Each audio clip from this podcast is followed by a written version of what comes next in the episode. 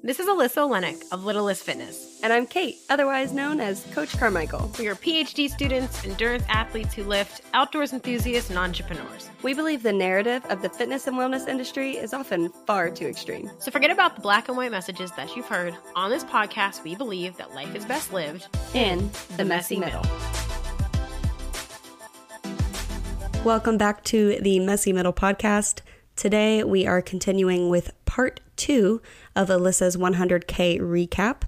So, if you haven't listened to part one, that episode aired Monday and it talks about the preparation Alyssa went through in order to really get herself both physically and mentally ready for this race. Today, we are going to be starting with the start line of the race and talking about everything that she went through during and how she felt after. So, without further ado, here is part two. So when you're out the start line, give us give us the full experience. Do they do they start with a gun? Do they start with a horn? Do they just say ready go? How is so it this, in an okay, ultra? This was like I've done a good handful of Trail races and ultras. This was a little weirdly the, the start and finish was a little anticlimactic at this race. I don't know why. Yeah. I was like, oh, like the finish was actually the most anticlimactic thing I've ever witnessed. I was like, I literally just ran for 23 hours and you're gonna say nothing. I was like, what the hell? You're like, can you take give us our bibs back? But anyway, we'll rewind back to the start to the same and the Norton Farmers Market.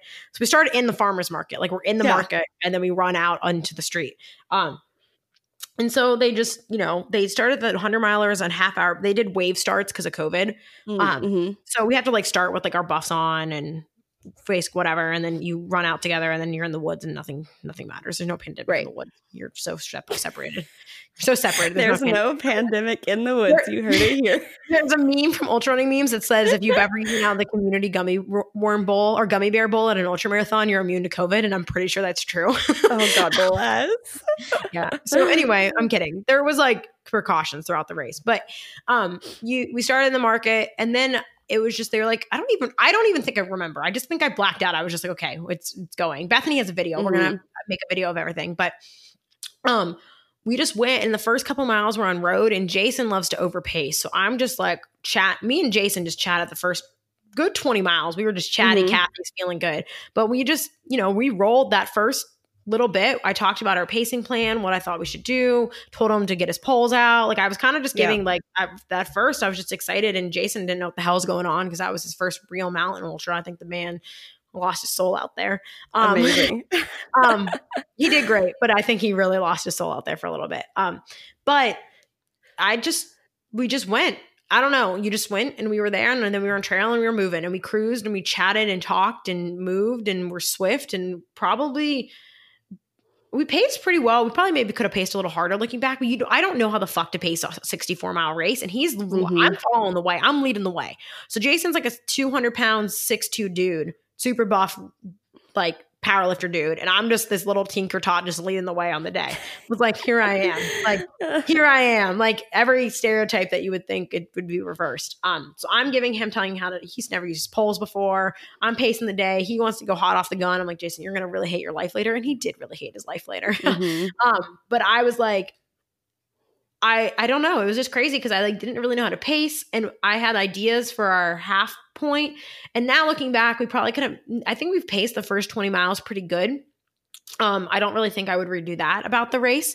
Um, mm-hmm. but it was not. It wasn't. You know, the first twenty is the warm up. Like that's nothing. You know what I mean? Like I don't think it. Yeah. Really well, when you're running sixty something. Yeah. Miles. Like not twenty miles isn't hard, but like at that relative point, yeah. conceptually, it's it's it's not, you, you can't you don't really want to hit the pain cave at that point in time for sure um, so we run the first 20 i don't it's beautiful out it's pretty cool i had a long sleeve on the whole time like it i like i didn't even take my jacket off until the first aid station like it was pretty cool um it was nice the first eight well the first eight going back were awful but for some reason the first eight coming in were super easy we're really that to uh, zoom out a little bit, how many aid stations do you have? Um, so, like, how many mile markers in between, generally speaking? It was like every six to four miles, six to five ish. But then there was like there was like crew accessible ones, and then there was just regular aid stations. Mm-hmm. I want to say there was so there was like three main aid stations, but we went through them a couple times each. If that makes right. sense. So yeah, because like, the the course crossed over itself multiple times, right? Yeah, they had to change the course last minute twice because of rivers flooding um, on the back Mm. end, and then, then we weren't allowed to run on this fire road because of VDOT, and so the course got changed. It was originally 69 miles and had a, a difficult section out and back. I don't know if it actually made it harder or not with what they did, but it was a hard race.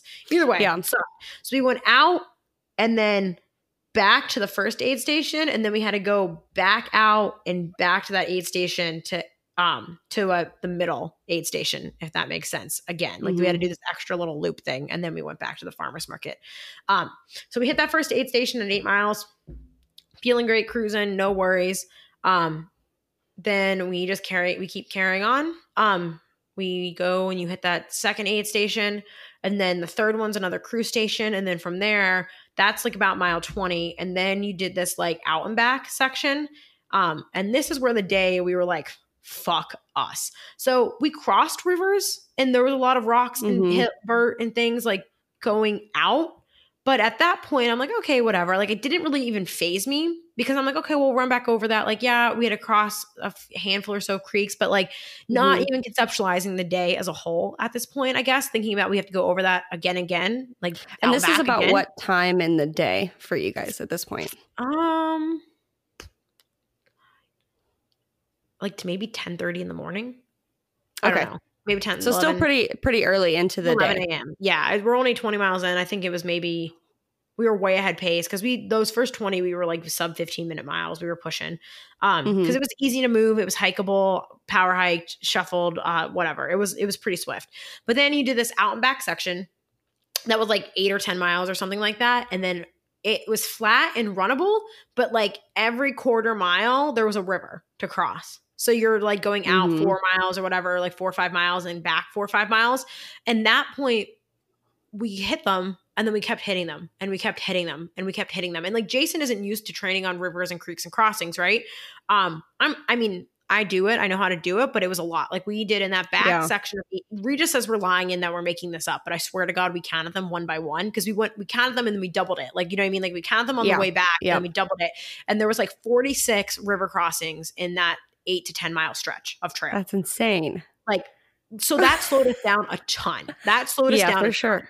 because you're literally and we we ran a little bit in between it um but then at that point because we're crossing so many rivers and i know that crossing rivers is more technical and it really kind of like it requires a lot of muscles and stability to do that and i'm like kind of worried about pushing too hard that is the section i think i going back i would have pushed harder on now um but Mm. i was worried because of the fatigue i i was really trying to not blow up jason not that he's not fit he's very fit and very capable but Yeah. outdoor stuff is just different and i know that that also fatigues me and i've been having some issues with like my IT band kind of blowing up on me after like long like six hours plus Yeah. runs and i'm just trying to like be conservative and i think that was one spot where i was over conservative but there, if there's any part of the day which is so weird i went through a phase on that section of trail right after that aid station where i wasn't bonking i wasn't like it wasn't bad it wasn't hard i was just cranky. Like i don't know Yeah. how else to describe it. Like you know that feeling you get right before you get your period and you're really cranky and you can't figure out why and then you get your period and you're like oh and that's why i was like bitchy in a kroger the other day. Like that's like that feeling that i had. I don't know i don't know. Um i think it just like the everything started to hit me maybe like what i was Yeah. trying to do and then there was river crossings and i was just like i don't know how to just i really don't know how to describe it because i jason was like you're like he i kept telling him i'm like i'm so sorry and he's like you really don't even seem like you're like in that bad of a mood you know what i mean I just Mhm. and I was eating because I thought it was maybe food, and I kept me, it might have been a little bit, but I don't think I was like that behind on food for it to. I wasn't bonky, you know what I mean? I was just like cranky, and so my solution to everything in trail and ultra running in life, in life, my solution is if you're cranky, eat carbs. Like that's just like for sure. that's how I yes. it. Um, but my stomach also, like I've left this out. I'm not eating whole food, like barely at all this at this point. I'm trying finally on this back end. Goldfish is when I started to sprinkle in the goldfish and stuff like that Mhm. but I'm not really eating whole foods. So I'm trying to just get whatever carbs I can in on this back end. But I think on the coming back, we didn't really run as much between the rivers and we probably should have. Um, but we ended up then we go back to the crew aid station, get through there. I think we might have spent a little too much time on those two. Um, aid station wise, but Jason was having a lot of trouble with his feet and having to change socks. And at that aid station, the second time through, I knew the sun was setting, so I had to change my leggings and Yeah. socks, and So I changed. Yeah, yeah, let's talk a little bit more about those aid stations. So like um, I, of course, all of them are different, like you just said. Depending on if you're going into night, you're going to need to make some changes. But like, what are those aid stations all about? What are you doing? What are you grabbing? Like, what does a typical aid station look like, generally speaking? And how did that um, feel on on your actual hundred k? Yeah, so every ultra trail race has aid stations. Um, the capacity of which you use them and need them is just a different um, race to race and distance to distance. So, um, like your crew will follow you to the aid stations that are crew accessible, quote unquote. So there's only some aid stations which crew is allowed at, um, and then there's other ones that will be in between that it's like just the volunteers will be at, and it will just have like a tent with like water and food and first aid or whatever it is that you would need, and they'll have like I mean, and they have, at, at, especially at ultras with bigger distances, um, they'll Mhm. have like people making you soup and quesadillas and like all this shit, like real Mhm. food, bacon, like real food, like being cooked for you. I wish I was one of those people that could eat that. Um, so they have all this stuff they're cooking for you. They have water, all these things. But then the crew accessible ones, your your crew, which is just whatever your friends or family you've convinced to follow you as you run through the woods all day, drive around and like force feed you and make you drink and help you fill up your water bottles and pack and make sure you have what you need. Um, and take care of you if something's off. So like Jason was having trouble with his feet, so his crew helped him with like changing his socks and shoes and like taking care of that. Um, Yeah. Bethany and Regis' mom would just like make sure that I was drinking and eating and checking in on that with me and like my spirits and making sure I was actually packing what I needed to go out. yeah. Um, they would bring my clothes and that's where I changed. I've changed at the car um, between Yeah. between um at like mile I was like 28 30 ish at that point. No, I think it was 20 it had been 28. Yeah, it had been 28. It was mile 28. Um I changed into like legging, leggings and brought clothes for me for uh knowing it was going to get dark and I was going to get cold. Um so Mhm. that's like you just they're they just they're just picnic tables where people feed you and give you things you need. That's a crew and aid station. Yeah, and typically you're trying to get like in and out of them relatively quickly, right? Because you want to yeah, you, the clock is still running on your race time if you care about that at all or if you just, you know, want to get more miles on on your feet while it's still light out in this case, right? But Yeah. you also have to slow down enough to make sure that everything is taken care of. So did you have any like times that you set for your aid stations like goals Um, or did you just kind of take it as it went? I think that I would have liked to move a little faster through them. Um, I think at the, I think Jason took a little longer than I would have taken at some of them. Um, and then I think that one where we changed and stuff, I personally took a little longer at. Um, Yeah. that was probably the one aid station that I took a little longer at because there was a. Here's one for you guys. There was a porta potty. Actually, it was like not a porta potty. It was a uh, like an like a hiking trailhead bathroom. So there Oh, was mhm. a bathroom at an aid station. Please take notes, my friends. Bathroom, aid station. Um, and so I changed and like repacked. So I was like, oh, it'd be nice to not have to pee in a bush. Um, Mhm. so like I went to the bathroom, made sure I had everything I needed, like headlamp, gear, food, whatever. Uh, kind of took my time more on that transition one because I knew it was getting dark. But there was definitely points in time where like I would have probably t- personally wanted to turn over them a little bit quicker, but Yeah. um, it it just is what it is. Like, and there was and that's times- also yeah you're racing with another person and that's that's a little bit new to you right have you ever raced an ultra with somebody else no, I do not. I do everything alone. so how, how does that that. compare yeah So it was um it was nice because Jason did ask me in the middle of the night because he almost dropped at mile 40 because he was he bonked really hard and then he just kept going. Um but need to he find bonk for non-ultra people uh your carbohydrates in your blood go zero and you've not actually zero, you would die, but they drop and your brain doesn't have enough glucose to function and then you feel Yeah. like shit. Your muscles Great. and brain are glucose depl- carbohydrate depleted. Um and so Jason asked me because when we were pacing in the middle of the night, and he asked me if I sped him up or slowed him down, or if he slowed me up or slowed me down or sped or sped me up, or like how, how, if he did that. Or and I was like, I was like, I don't really know if because having him there with me for that whole race and not being alone helped a Mhm. lot. You know what I mean? Yeah. Not being alone helped me a lot. Um, I don't know how I would race at a longer distance if I was alone right now. Like as I've done, you know, 12, I've done 50 miles on my own. I know what I get like in my head, but we didn't even really listen to music. We talked, we pushed. So Yeah. I think that that was nice. It was, not, I mean, it was nice to not do that totally 100% alone. Like I, I would think I would have been fine and finished on my own otherwise. But I think the only times it slowed me down, and this is nothing against Jason or Bethany, um, or anyone in general, because I also might not have. You know what I mean? I think maybe Mhm. aid station turnover I would have been a little quicker at. Um, but then I think in the middle of the night, I might have pushed a little harder. I don't Mhm. know though. I don't know if I like had the middle of the night and I ran with someone who was maybe like Bethany didn't have trail poles, so we had to split them with her, so that slowed us down. Um, with that, and she had to be careful with her shoulder, things like that. So I don't know Yeah. if I was like, if I was doing the 100K on my own and Regis didn't race and like he paced me for like the last 20 miles, if I would have had a Mhm. faster race or if I would have had a slower race because the first half I wouldn't have pushed myself as hard being alone because I had to be so in control of everything we were doing. So it's like one of those Yeah. things where like I don't know if it helped or hurt me. It was just different. I don't know anything else, but I can't compare it to Yeah. anything else because I've never I know how I pace and push myself in races, but I also know how much I get in my own head in races. Um it Mhm. was really cool though, I will say, and I did enjoy the experience of having other people to run with as not necessarily a comparison to be better or worse than, but just to like it was a valid enjoyment? it was a validation of the training that I had done. You know what I mean? Like it was a Mhm. way for me to like being kind of in charge and leading the day and like navigating and like making those calls was like I really like it it, it was like I was making them for but I wasn't just making them for me, I was making them for us. And then when Bethany Yeah. was even with us, like I had to like you know, I had to consider her as well because I still kind of led the way. Bethany came with us and she just like really, she really just made sure Jason ate every hour on the hour Like, and like that, Amazing. and talked to us and was like just such a ray of light to keep our moods up. Yeah. But like, I think it was cool for me to be able to see how much I was able to be in that position. You know what I mean? Yeah. and Yeah. like move well in a way that like like they were joking about me being like a, like a mountain goat and the way and I didn't Mhm. recognize all these strengths I had in trail running until I was like actually with friends doing it.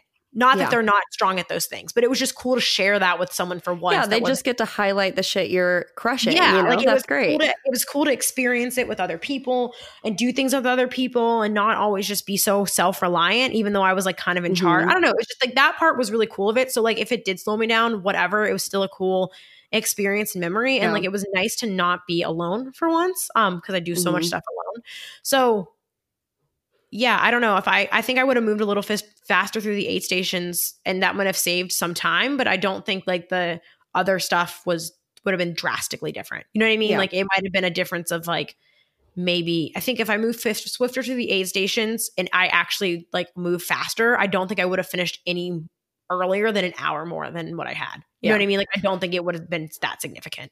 Yeah. So let's keep talking about running through the night, um, especially when it comes to like visibility of the trails, um, especially when it is technical, right? As well as how you're handling fatigue and just general like sleep deprivation and all of the the physical stuff that you've already been through for those like 30 miles or so.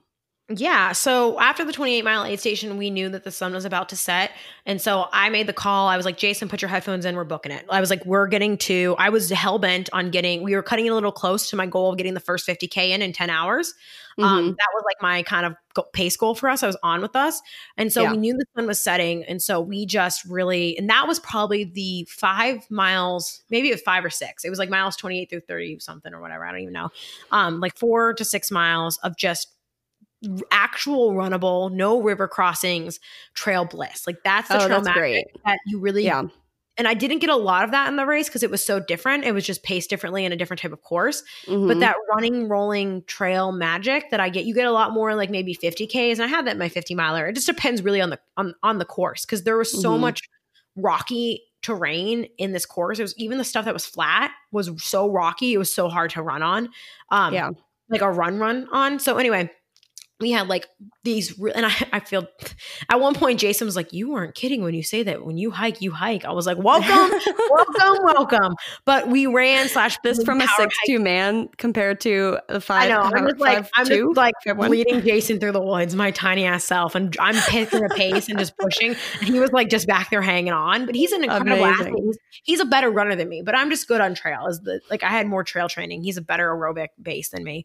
Um, but then we got into the the that aid station at mile 32 or whatever it was um exactly like nine hours and like 58 minutes or something like that like, Amazing. dot. Perfect. Um, so I'm like looking at my watch as we're pushing the last little bit, and I'm just like, I was like, okay, we have like, I was like, we have 30 minutes, then 45 minutes. I was like, we have to maintain this pace to get there on this Mhm. time. Um, and then we kind of took it a little slow. We were still running, but like hike, hike running, slow pacing, recovering from that because we did push kind of hard there um, into the night. Still trying to get maybe like another mile or two in before the sun sets. So the sun set, we toss in our headlamps, and then it's just dark. Um, and so at this point, I was running with music still a little bit in my one headphone, and I didn't realize that Jason is dying behind me slowly. Because as the day goes on, you kind of stop being as chatty. Like I don't. I mean, I Yeah. like to talk. I Can't have, talk but I, forever. I can't talk forever. And so just people think that I can, even though I've podcasted for like five hours today, um, I can't talk forever. and so I also am getting just focused on the fact that like we have to redo everything we just did. And Jason's like, oh, we're going to negative split it. I'm like, no, no, we're not. Like, we're not negative splitting them. Which, okay, for people who don't know, a negative split is when you do the second half faster than the first half. So that's really hard when you're putting 60 something miles. it's a great it. pacing technique for a half marathon. like, yeah, for sure. it's a great pacing technique or maybe a 50k you know what i mean Yeah. like but ultras are crazy pacing ultras is so different with the, the core you can't yeah, because I mean, like, your terrain also changes. So course yeah tor- yeah anything but anyway anyway um so i don't realize that jason's just like not eating at all. He's just behind Oh, me chugging along following my pace but he stops eating. And i'm having i'm having stomach issues my entire day but i i think i did a really good job on actually like i just i got i was so fucking sick of feeding myself but i just kept eating. Mhm. whatever i could get and I'm kept drinking and eating and doing what i can. I'm drinking soda at every aid station and i'm like putting eating like a lot of cheez its and uh like goldfish that kind of stuff easy down sprinkling them in as i go like maybe some like those fruit stripe things, maybe some candy, but we're also slowing down. And I know my body nutrition well enough that I know at this point that I don't need as many calories per hour, if that makes sense. Like I need Mhm. enough to keep moving, but not at the capacity because we're slowing down. Like I just, Yeah. I know I don't need 300 calories an hour to, to keep myself moving. I'm just kind of staying stable. I'm, you know what I mean? Like I'm mm-hmm. just trickling it in, but Jason stops eating. I don't know Jason stops eating because I'm not really checking in on him anymore because I'm just starting to get I'm focused. I'm I don't Yeah. really remember now much of this. I just remember pushing through the dark, Yeah. I guess. There's also like, and and this is just my personal experience. I don't know if you've had this too, but like sometimes with endurance sports, you you your brain really does shut down, and it's not the same thing as like in training when you like you know try not to focus on the training and you just like let your mind go. Sometimes I really do think that you're. this You is, like, just the stop complete- thinking. People are like, what do you think about? And I'm like, you what is it in your brain? like I just don't I don't think like it they're like I mean sometimes I think about things like a lot like I I analyze things in life and get introspective and like do all Yeah. that stupid cheesy introflective running shit but sometimes I literally just don't think when I'm out there Yeah. long enough it's kind of nice like it's like the only time my brain just shuts the Mhm. fuck up Yeah. And so at this point we're just kind of pushing in the dark and my goal I'm really just trying at this point to get to that aid station at mile 40 like I'm I'm taking the whole thing aid station by aid station. Like Jason's like thinking Mhm. ahead sometimes the day. I'm like, no man, we gotta go. Like we're doing aid by aid by aid. So every aid station, like I try to hit the 50 K mark, halfway mark, that whatever one by before 10 hours. And I'm trying at this point to be at the 40 mile aid station by like 9 15, 9 30. And we end up getting there nine we, we our goal was 9 30 and we get there 9 15. But Jason is bonked to shit. J- Jason is so bonked. I feel like I'm like I'm not trying to rag on him on this podcast at all. It's just very funny. It was just it was just funny. it's funny to watch his day compared to mine because I I was there for it all. Um, I had a very steady day, and he bonked so bad he was like hallucinating at in the car. Oh, Like God he was like so bonked. I didn't know. I was like, I don't know. I felt like I tried to do a good job of checking in with him and making sure he was eating Yeah. throughout the day, but eventually, like you're just. but so you're focused also on your own racing eating. too. Yeah. You're just so focused Yeah. on your own eating that I didn't even think. Like I just assumed he was, but he like didn't really eat during the- the in betweens. I think he did a lot more eating at aid stations, but that was like so that was like a. Mm. F- I want to say between those aid stations though, it was like seven and a half miles, give or take, maybe Mhm. like seven and a half, eight. So that's a pretty far way. But you're also then it gets dark, so we're moving slower, so it's taking longer. You know what I mean? So like yeah. we're pushing, but not that hard because it's you can only go so. And then this is the part where it started to become there's river crossings again and the Mhm. rock like tons of rock gardens. And Jason's feet are just fucked. Jason's got his feet so fucked. I feel so bad for him. Um, but I'm used to training on rocks and he isn't. So the rocks are just like extra awful for him. Like I kind of just like wasn't even fazed. We just bitched about the rocks all. all um, that's the only, he didn't complain about the rivers at all. His mom said he just bitched about the rocks. But I like didn't Yeah. even faze me that there was that many rocks. I was just like, oh, like I just I don't know. I just Mhm. kept going. It doesn't. I can I can move on rocks now. I guess I couldn't my first few years. Now it's just I'm one with the rocks. I am a goat. Um, I am a mountain goat. Um, and so he didn't eat at all. And we got to mile 40 and I was ready to rock. Like I was ready to rock. And then his friend Mhm. comes up to me and he's like, when are you ready to go? And I was like, I'm ready to go. And he's like, okay.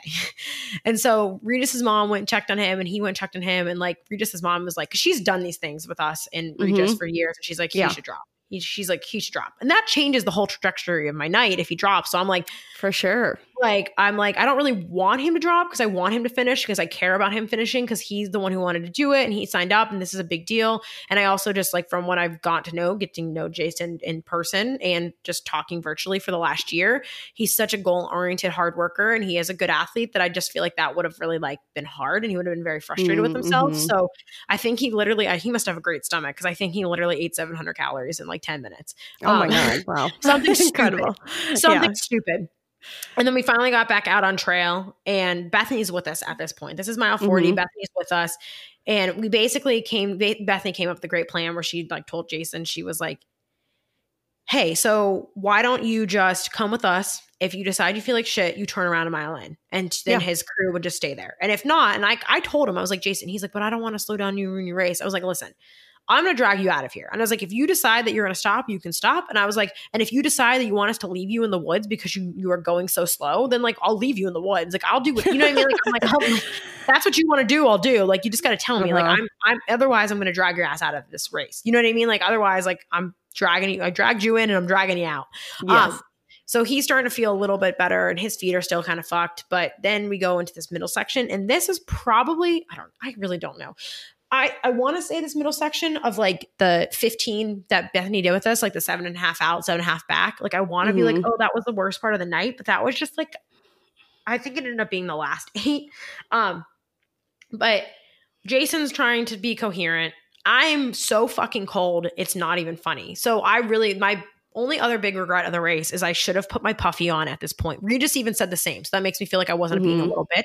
Um, Yeah. It was really windy though, where that aid station was. So I assumed that once the we went dropped back down into the mountains, into like the little valley where you're hidden, it wouldn't have been as cold.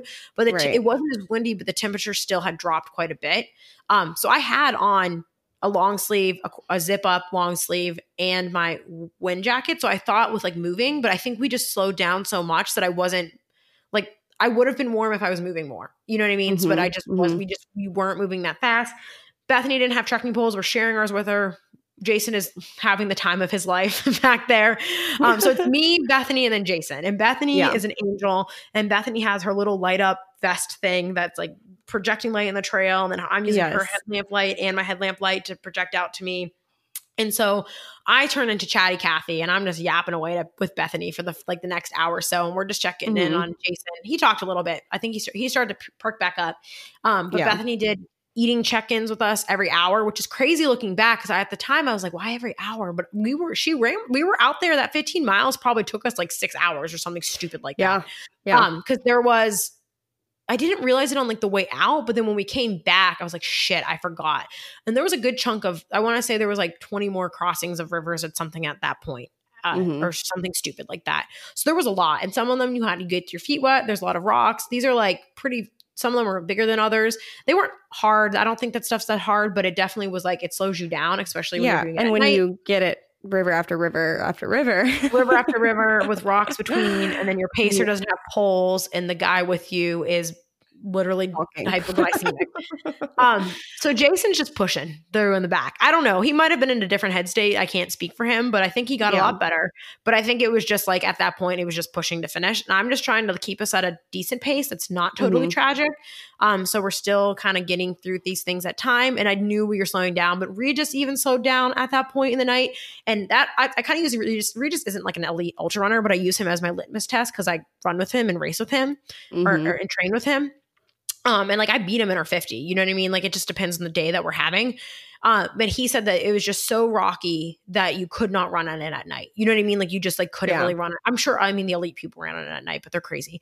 Um, but it was just it was just so rocky. You know what I mean? And then um we finally got to that la- that aid station at mile 47 that was like we got to the out part and i mm-hmm. hadn't really been eating as much as I should have. I was feeling kind of nauseous. I was really, really cold. It was, I wasn't really any more nauseous than I was the whole day, but I was really cold and cold also yeah. makes it hard for me to eat. And so I get soup and I'm trying to like eat all this soup, but my stomach at this point is like, fuck you. No. Mm-hmm. And so Bethany and me are chugging soup. Bethany's just being peppy at the fire. Jason's shoving food down his pie hole to catch back up on his calories.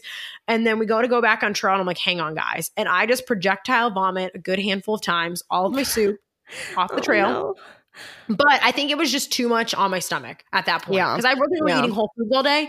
And then I think the heat, I think it was too hot. And then my stomach just like, I, it, it was too hot yeah. and it was a bunch of noodles. I think it was just like everything that I, I don't know. It made me feel better when I was drinking it. I should have just maybe sipped some broth, but it was just a terrible idea. I just vomited all over the trail. Um, but then I felt, I actually kind of felt better. I felt really nauseous all day and then actually kind of made me feel better in a weird way. So I yeah. just rolled with it. The Messy Middle podcast will be right back after a quick word from our sponsors. Are you confused about what supplements you should actually be taking?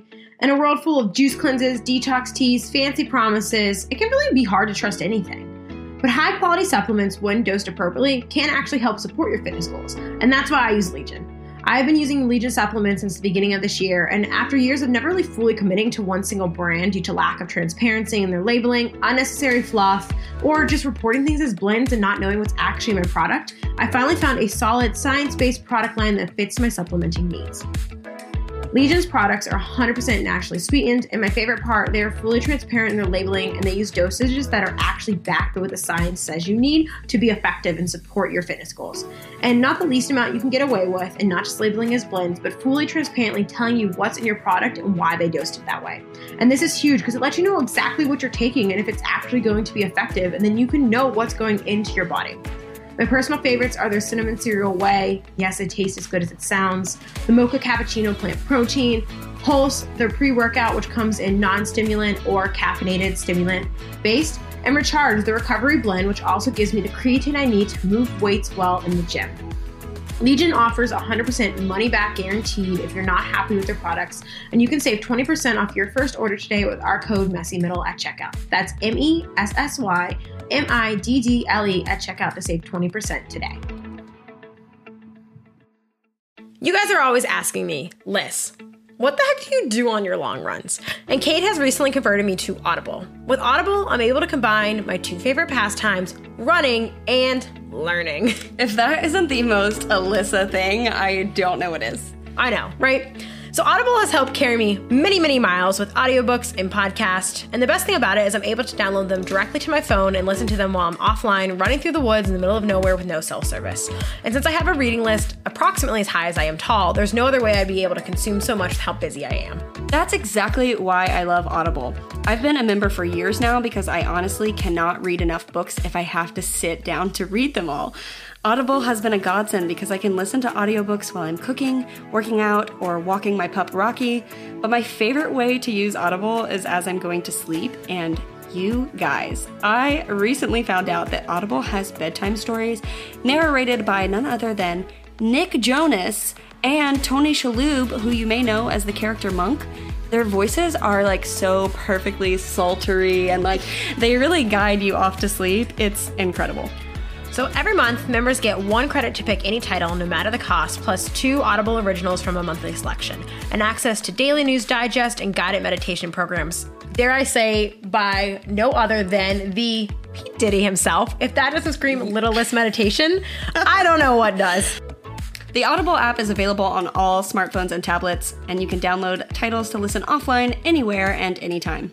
You can start listening today with a 30-day trial. You get one title plus two Audible originals for free when you visit audibletrial.com slash messymiddle. That's audibletrial.com slash M-E-S-S-Y-M-I-D-D-L-E. So Bethany's on my shit because I'm not eating at this point, and I just ended up not really eating the rest of the day. But I, I mean, I did. I had like slow trickles of like, um, like carbohydrate drink mix, and I drank some. I drank some uh, Coke at the aid stations and stuff like that. But I wasn't like actively eating. I'm just trying to survive at this point. Yeah. But we're moving so slow, and I know that Jason's hurting. Um, like his feet were really fucked up, and I knew that, and so he just like wasn't. And and then at that point though. I would say I'm I'm not not consuming calories. You know what I mean? Like I'm probably still consuming 150 grams 50 calories an hour, maybe 200 when you count the aid stations, but it's just not Mhm. like as robust. Um but we're moving, we're moving, we're moving, we're moving. I hit a little bit of a low, then I peaked back up again. And then I, I don't know, I think one of the only other really big lows I had in the race was right before we got, I just wanted to get to that mile 57 aid station so bad. I just, so bad. I was just so sick of being Yeah. cra- I was just so cold. I was so cold.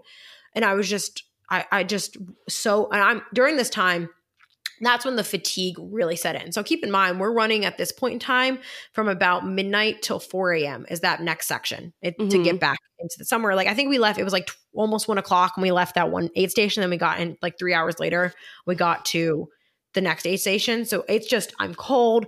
We're crossing rivers. I'm trying so hard to avoid the water because I know that I'm cold. And I'm just, that's what I'm, I'm just focused on being cold. That's all I can Yeah. think about is how cold I am.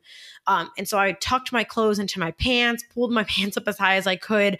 I have my jacket on with gloves. I have my thumb holes from my long sleeve over my hands, plus my plastic waterproof mitt things over my hands from my jacket. I have my jacket cinched, and then I have a buff. I have two buffs over my ears, one over my face, and my hood up. And so, like, the one thing that helped me so much is I put a buff over my face and I was just breathing in my hot air into Yeah. myself. Like, that's what started to end up warming me up. And then right i'm just waiting and i'm not even thinking of the aid station there's a sign that says one mile at a high knob that i remembered from coming back out and i was like i'm just thinking of that sign you know what i mean like Mhm. that's the sign i'm Mhm. thinking of because i can that i know that last mile will be whatever um but it's doable and i just got really i had to pee and so i stopped to pee and at that point jason has to pee so he scurries up to head to go and he just decides to book it up there because i think jason just wants to be done jason started to perk back up um and i kind of we kind of switched roles at this point Yeah. um my headlamp also died not died died but the the the way It my headlamp bright. works it like dimmed down it wouldn't let me use the bright Yeah. setting it ran out of that and so bethany i'm using like bethany's headlamp that last mile and i'm going so slow because i'm just i'm really fatigued i'm really i'm just so tired. Like i don't even know how to just explain it because at this point i want to say up until maybe about two miles from that aid station up until mile 55 i remember saying in the woods to bethany and jason. I was like i don't even feel like my legs hurt. They didn't feel fatigued. They didn't feel tired. Like i didn't my body felt completely fine but i could tell my IT band like i kind of left this out of the whole thing.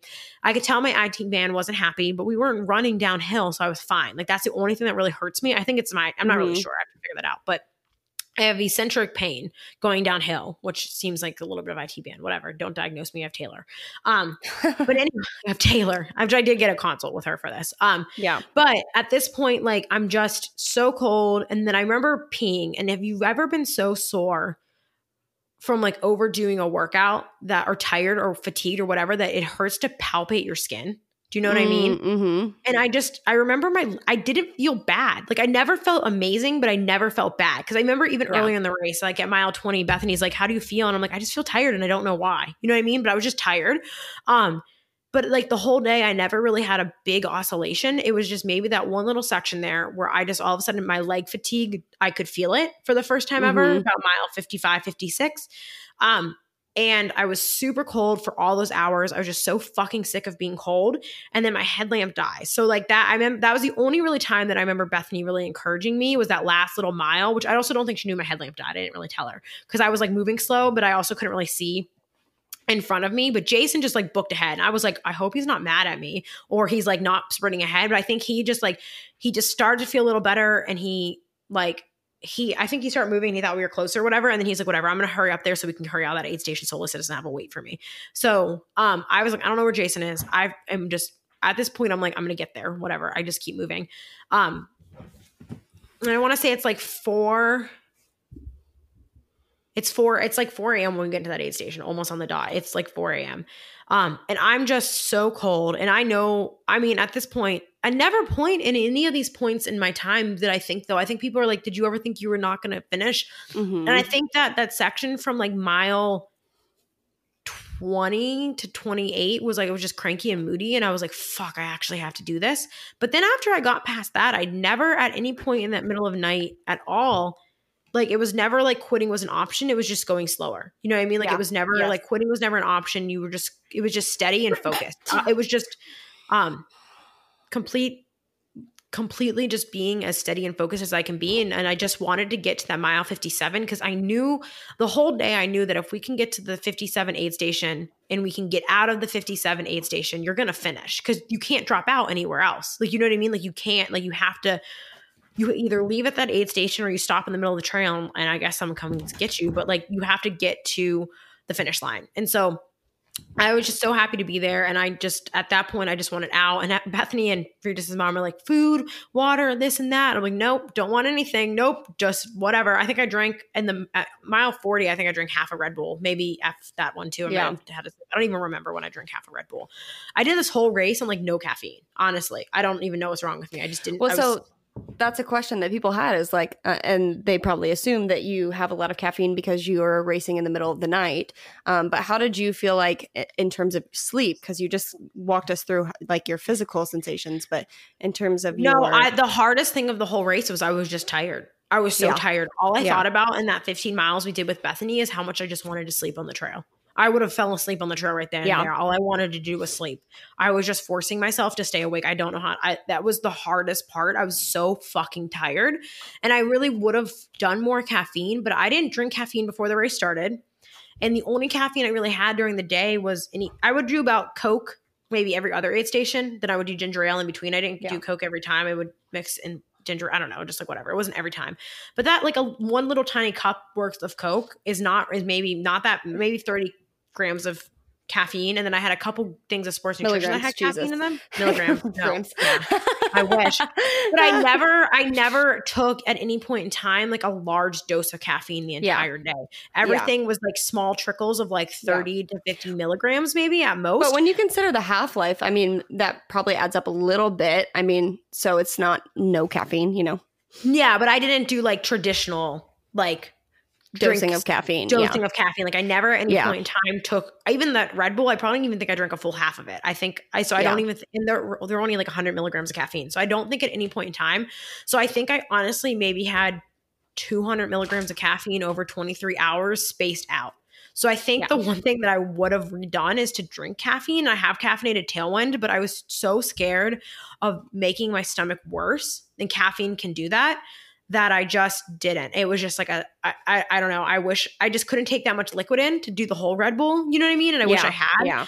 I have caffeine powder water stuff that Regis and I use that I should have done, but I don't know. I just I didn't. And I was the fatigue and how tired I was was definitely the hardest part of the whole race. Like yeah. my body felt fine, my mind felt fine. At no, I mean I think people are expecting me, and there's other races and ultras where this does happen. You have these big roller coasters of emotions and days, but I felt like the whole thing was so steady and I fed myself pretty consistently and I paced us really well that I don't think, other than like that very later end of the middle of the night when we were with Bethany going back to mile 57's aid station, I was just fucking just tired. Just the only way I can describe it, like I almost forget now looking back at the, how tired I was, but I was so tired.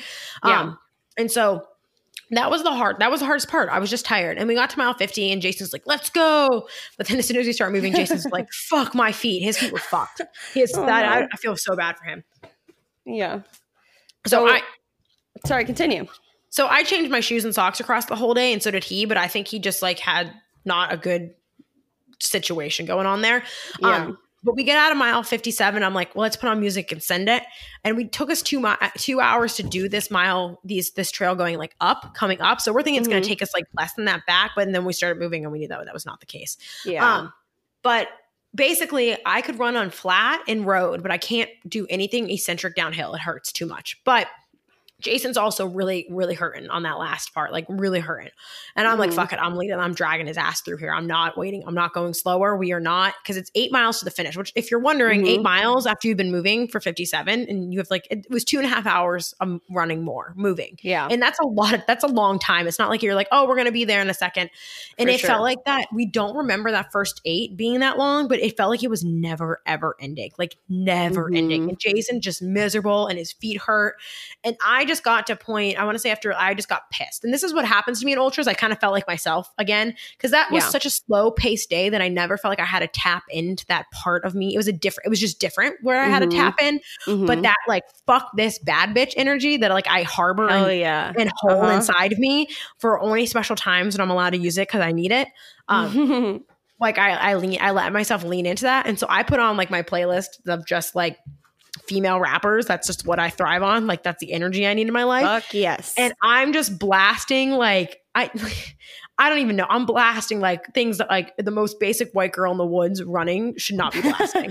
And I'm like, I'm fucking sending it. And Jason told me at the end, he's like, you were just not, you weren't even letting me be.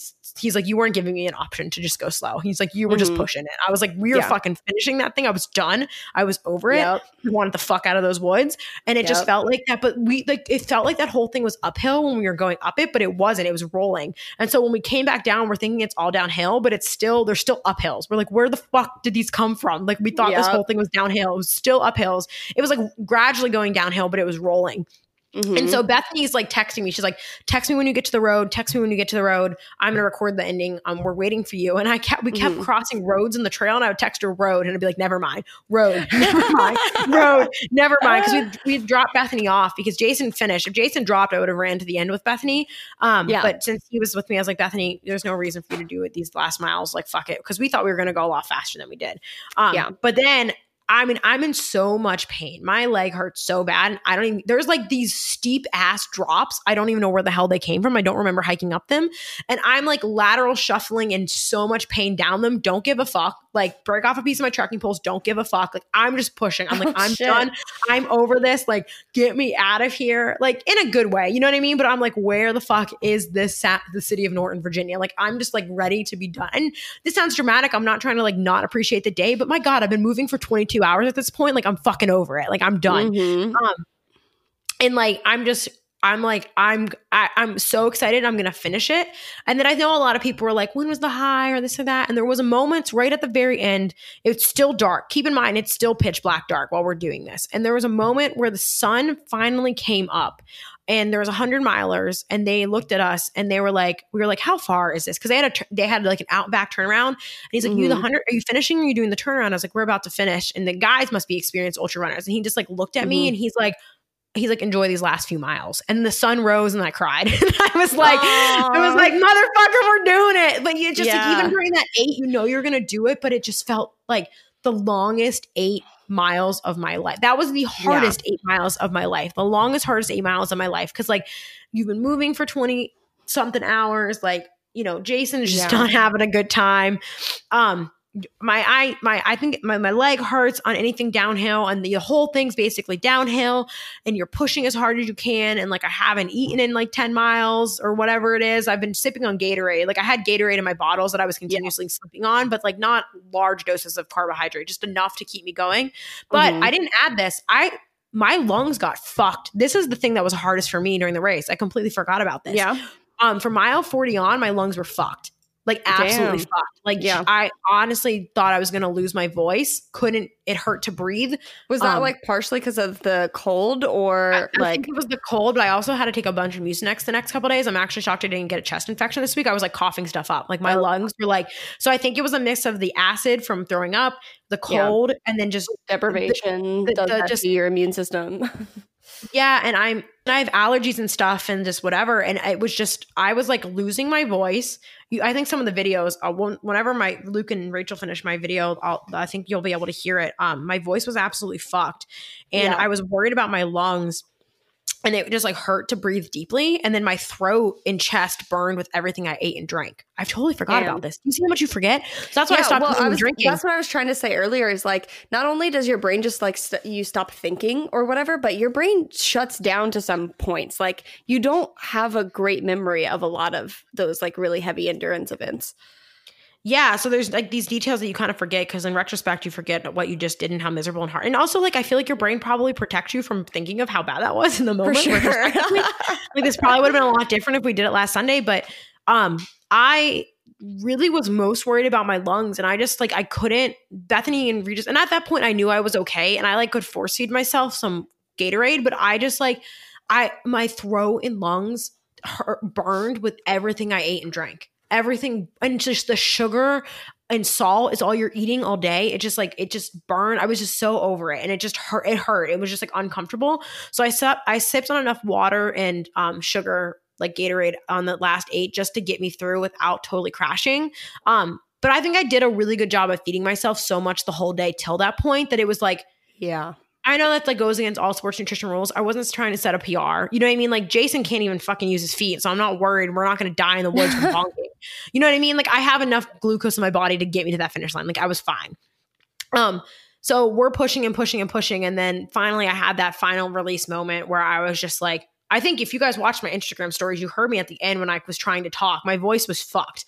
Um, it was Mhm. totally shot. Um, and so I the guy said that, and I'm definitely an emotional that those type of moment type things. And then the sun finally and just honestly, the most emotional part of the entire race for me was the sun rising. Like just Yeah. getting to the point because just you're so fucking sick of being in the dark. Regis likes running in the dark because it's just you and your little bubble. And honestly, it wasn't scary to run in the woods at night, and it was actually kind of cool. I like it in race settings because you feel much so much more safer in race settings, and you're around people, and it's comfortable, and you're in your Mhm. little bubble. And like animals, there's too many people around for And animals. people are tracking you, like they know where you are vaguely. yeah, You're- like it's yeah. it, it's it's really cool. It's like a like it's like almost like an alternate universe where it's like not scary to be in the woods alone in the middle of the Mhm. night. Um, so it wasn't f- scary. It was cool. It was fine. I never felt like I I don't feel like I needed to train at night for that. I felt comfortable with it. I do a lot of hiking before sunrise, so maybe like I just have experience with doing that in the past. But it never at any time felt like night running or moving was hard, other than the fatigue. But being doing a later fall race, um, the days are shorter. You know what I mean? Like the days Yeah. are significantly shorter. So we were in the dark for what 12, 13 hours. Like it was dark. It's sunset around like what, like seven ish or give or take. yeah, So yeah. we were we were in the dark for like 13 hours or not Mhm. 12 hours, whatever the fuck it Yeah, was. Around. Like 12 hours. Um, so seeing the sunrise was such an emotional moment for me because I'm like, holy shit, I got through the night. Because the biggest unknown for me with the whole entire race was can I run through the night? Can I move through the night? You know what I mean? Like I didn't know I've never moved more than 13 hours. I've never finished a race in the dark. I've always ran through daylight. So I just never knew if I could do it. I think the biggest thing for me with the whole race, and then we finally, you know, the last couple miles were road, and I just was so excited. And we, I, it's so funny because like you think you're so blown up, and I was running like nine thirties the last two miles to get to the the, the, the finish. You know what I mean? Like I was clicking Yeah, like just yeah. the same pace that I do in the road. That's the That just goes to show you also like how tough the course was. You know what I mean? Like when I Mhm. felt myself running at the very end, I was like, oh wow, that course was a lot harder. Because the whole day I kept saying to Jason, I was like, oh, this isn't that bad. This isn't worse than North Georgia. This and that, blah blah blah. But then like the more runners we talk to and veteran people who have done the race before, they're like, yeah, this is a really tough course. Like this is a really hard course. And we just like, this is a hard course. So I kept saying this, and Jason's like, I think you're downplaying this. And I don't know if I was just in denial or I just trained on such hard terrain that I was ready for it. Um, but really I was just clicking in at the end there and it just felt good to be able to move and that my body wasn't crushed. And I think the biggest thing for me the whole day is I didn't have those big emotional swings. Um, I was just steady. And I remember like I repeated to myself over and over and over again throughout the day, just the word steady. Like it wasn't a mantra, there wasn't anything fancy. It just the word steady. That's all Well, I that is a focused on mantra, the whole day. but- Well, like a like a sen- like a like a, a sentence. You know what I mean? Like a like a full Sure, phrase yeah. or anything. But it was just like Yeah. one word. Like it was simple. but that's a I mantra. Yeah. well, yeah, I guess what I'm trying to say that it was like a lot more simple than other things I've done. I've leaned on in the past. You know what I mean? Like it was just Mhm. one word, which I think Yeah. is like more reflective of what this race was. It was just like simple and steady. Um, so I just like the word steady is just what I kept in my head the whole day during it, and I think for me, I never doubted that I would finish it. I don't know why I didn't doubt that I would finish it for some reason. I just, I did, I knew that unless something really bad happened, I would get there. Um, I wasn't worried about that. But I think the biggest thing for me was, you know, I said I was so confident going into it. And it wasn't that I was confident, but I think I was more afraid that I was going to find out out there at one point in time that it that I wasn't as mentally strong as I thought or as capable as I thought and that it was going to break me. Like I wasn't even worried physically, which I think people think of it as being a physical challenge, but for me it was so much more like I was just so scared to find out that like I wasn't I don't know, capable or tough enough or strong enough yeah. to do those things. And I was just stupid for thinking that I was and like arrogant and dumb and blind to think that that like that was something that I could do.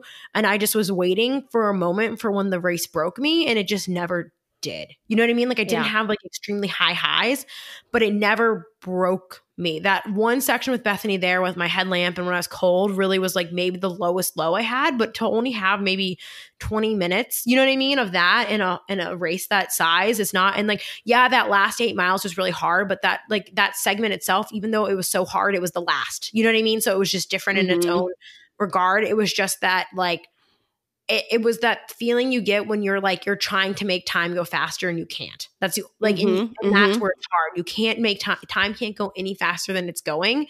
Um and that's how it felt at the end of that race. So it's like well, you were just chasing time. So you really didn't you know what I mean? Like there wasn't anything you could do. But I don't know. I was just waiting and waiting it for me to feel like mentally weak or fatigued or shatter or break. And I like, you know, I told my crew and Bethany like prepare them for all these things that could happen and just never I don't know, I like I never needed it. Like I just I was steady. You know what I mean? The whole day and it was really just cool to I like remember telling one of my client and friends I talked to that I was like, I don't know the woman I'm going to be when I finish this race, but I'm excited to meet her. And I think it sounds so cheesy, but like I, what I found out there is that I'm exactly who I am. And I think Fuck that was yeah. the coolest part about that race for me was like there was no surprise, there was no becoming, there was no magical like transformation where I felt like a whole new woman. Like when I ran those last eight, ten, eight to 10 miles of my 50, I think I like I cha- who I am as a person changed in those in that section of that race.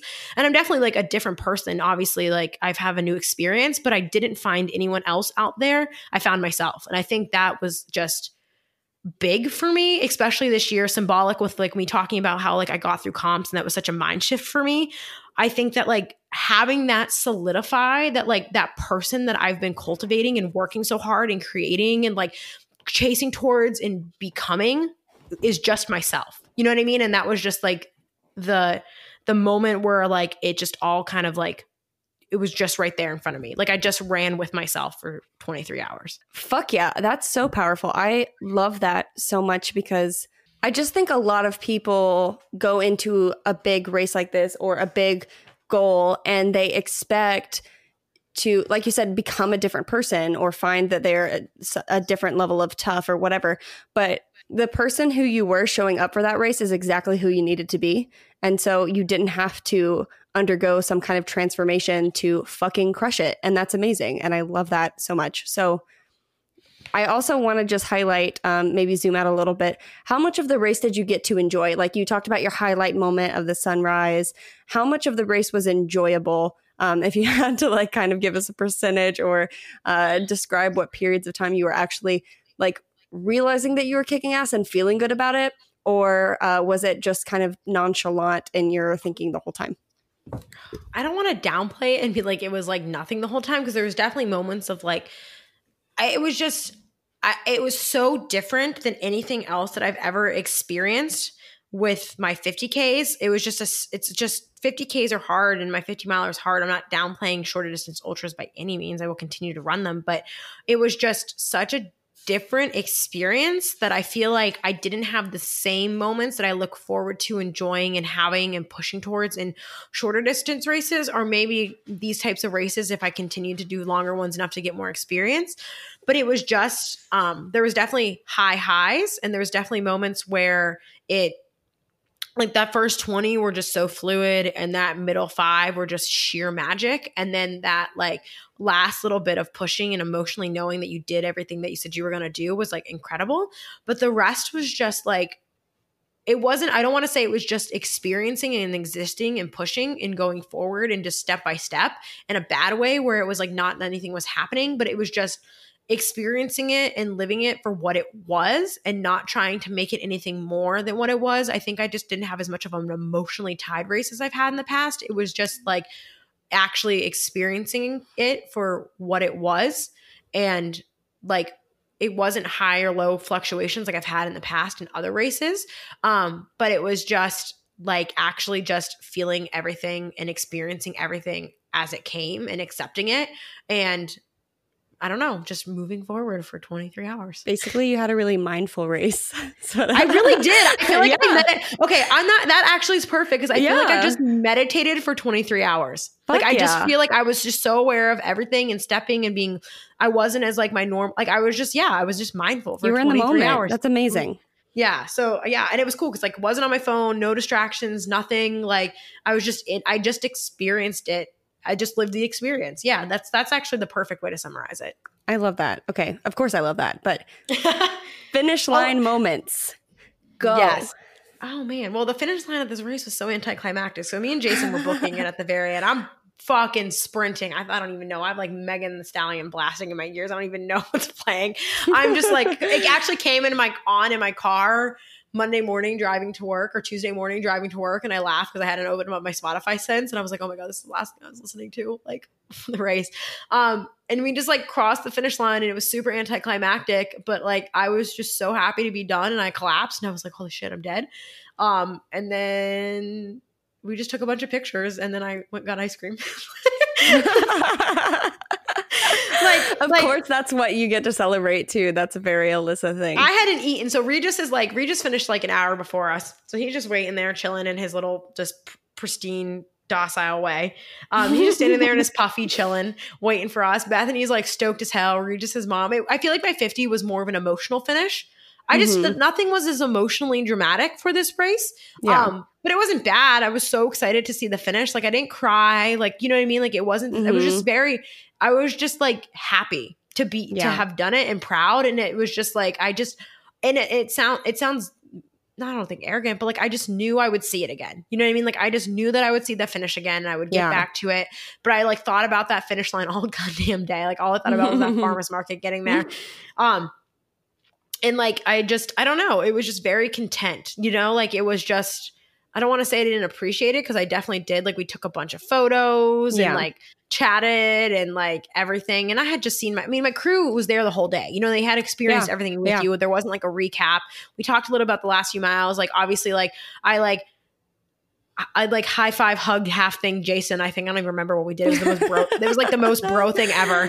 Um, because like we did it together, and that's cool. And that's like when I was talking earlier. I was like, I don't know if I really would have gone faster with yeah out him. You know what I mean? I don't know what I would have done, but it was cool to have that experience with someone. So like now, like I never met Jason before in my life, and I'm sure I'll meet Bethany again in my life. But like now, I'm like I have this weird bond with these two strangers I met yeah. on the internet because I ran in the woods with them for a bunch of hours. You know what I mean? Oh, and like yeah. it was so cool to have someone, even though Jason, like you know, he maybe had a little more low lows than me, that like was crazy enough in their lifestyle that, and it was cool because it was like it was just you know, with all the stuff I talk about being annoyed with people asking me about my lifestyle, like it was just 23 hours of people getting me. You know what I mean? Like yeah. no one there questions your sanity. No one thinks you're crazy. Everyone out there is just as like wild as you are.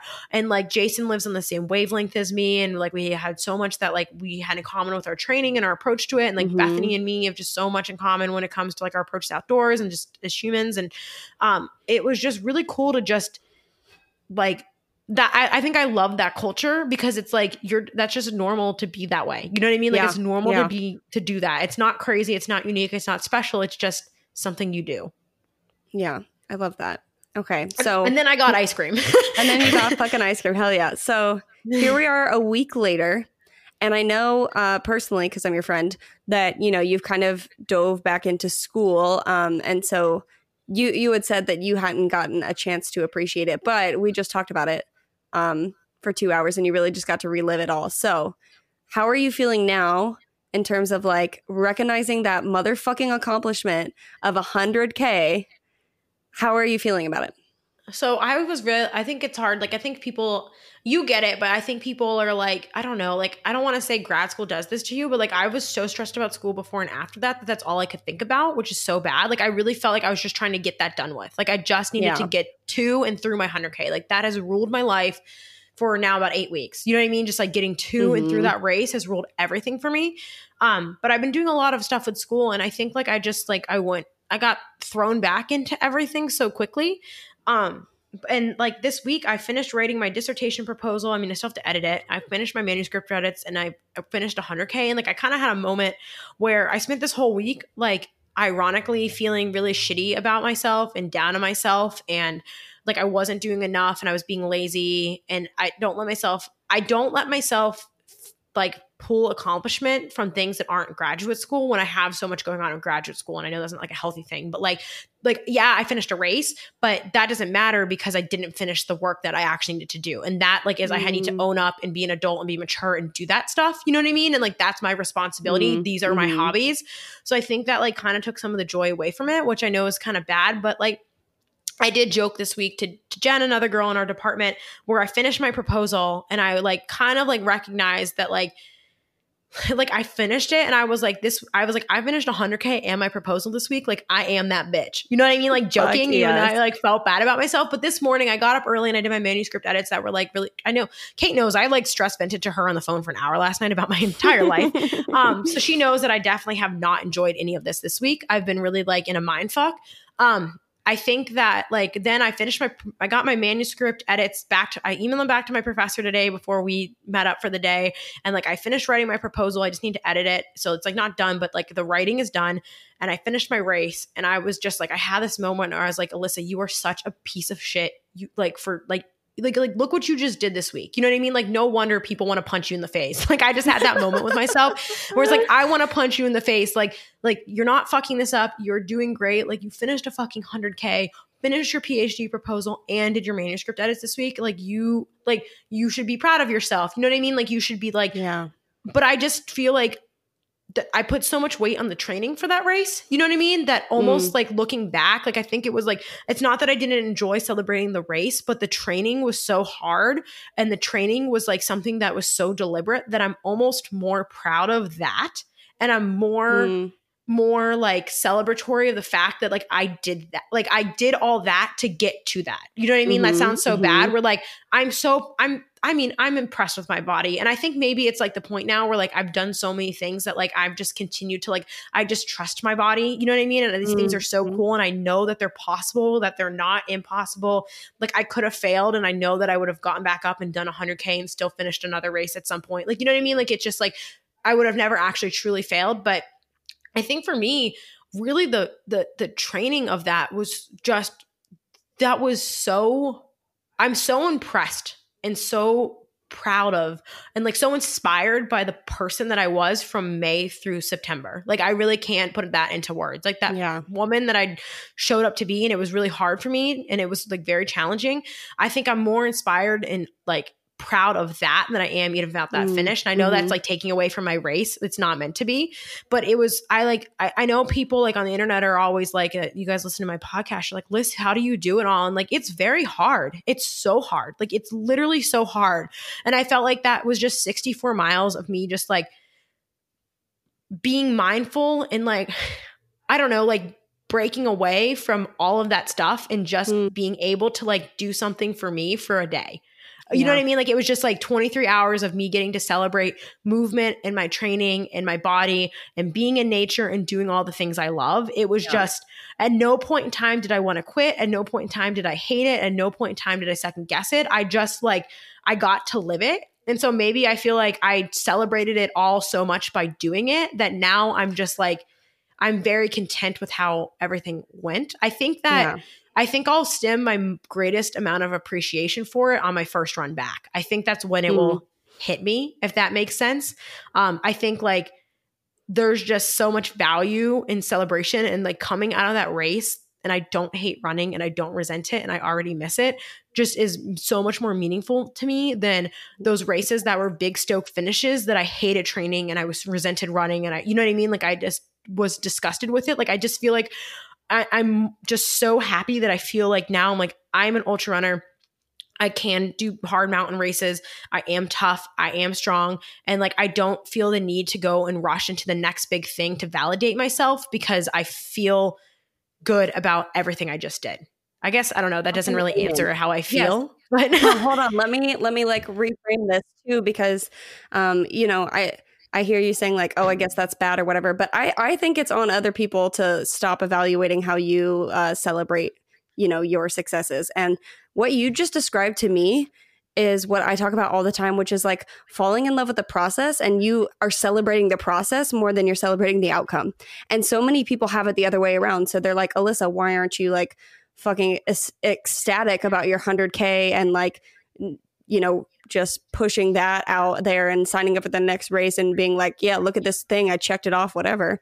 But I think you stepping back and evaluating the whole process and being uh, like appreciative of the woman you are and the training that you went through and all of that is really just emphasizing the parts that I think are the most important and most worthwhile that allow you to have those freedoms that you have, like trusting your body and knowing that you can't fail. And I think that so many people don't emphasize those things. And I think that's really fucking important. And so I'm really proud of you for being proud of yourself. and I don't think a lot of people, that. yeah, like that was my goal this year. My goal wasn't to have this world record breaking, amazing 100K race and experience. My goal mm-hmm. was to have fun and enjoy training and love it and actually like I, I all I wanted to do this year was not resent trail and ultra running by the end of my year. And mm-hmm. I don't. I love it. I'm going to go to the Grand Canyon next month. And if my leg allows and weather allows, I'm going to try to do rim to rim to rim with Regis if we can, Fuck you know, yeah. if we, and I don't, and I don't even feel like I need, like, I might do a long run next weekend as long as my body allows it. And I don't, I don't dread that. You know what I mean? Like, I don't, mm-hmm. I don't even dread i don't want to drive to the mountains every weekend like i'm I, I that gets hard that's a lot of time i'm ready to focus like and finish my hardest ultra marathon my phd you know what i mean? Like i'm ready for that focus and pivot but i just feel like i'm so much more capable now but i have such a healthier relationship with like it wasn't i wasn't training for fear this year and i wasn't training for self-doubt and i wasn't training to prove anything and i wasn't even training out of insecurity of my running. I just was training to train you know what I mean? Mm-hmm. And I got to mm-hmm. just celebrate all that work for 64 miles. Fuck yeah. Oh my God, I love that. I can't, and unless you have anything else to say, I can't think of a better way to wrap this. No, that's it. I know this was two hours, guys, but I feel like this really gives you a. Uh, hopefully, you can section this out and really like get some good nuggets from it. Um, that's that's it. I just I think the biggest lesson I can give to anyone is like they say like ultras doesn't demand a much from your body. I read this in my you want to run an ultra marathon thing. It just, you know, it just demands that you keep moving forward. And that's it. Mm-hmm. And so mm-hmm. um yeah, that was my 100k. I'm ready to I don't know. I don't know what the next big thing is. I don't live have a life. big thing. I'm Take ready to live day. my life. Yeah. Yeah. Like I'm not I'm I'm not rushing into the next goal. I'm just happy. Yeah. Fuck yeah. I wish like a million other people would really take that to heart. Like you don't have to rush into the next thing to prove your worth. Like you said, you became the woman that you needed to be and you really showed up for yourself, not just for one day, not just for one 100K, but for months and months in your training and in your PhD and just in being a badass kick ass woman. So, yeah. yeah. And, and I have the whole, and if, you know, God given, bless my life, hopefully, you know, I have about 30 to 40 more years of ultra running. So I'm not in the rush. You know what I mean? Like it's always yes. going to be there. Yeah. All right, guys. Lyss out. Lyss out. Boom. Like I was so I was so like emotional in there, guys. Man, you gotta really know my mindset. All right, you guys, we're gonna sign off. We want you to live well. Demand better. And, and stay, stay messy. messy. I think I said fuck yes 17 times and I'm trying not to I tried to like curve it. But yeah, I think a lot of people are going to take away um, some good nuggets, ultra runners or not.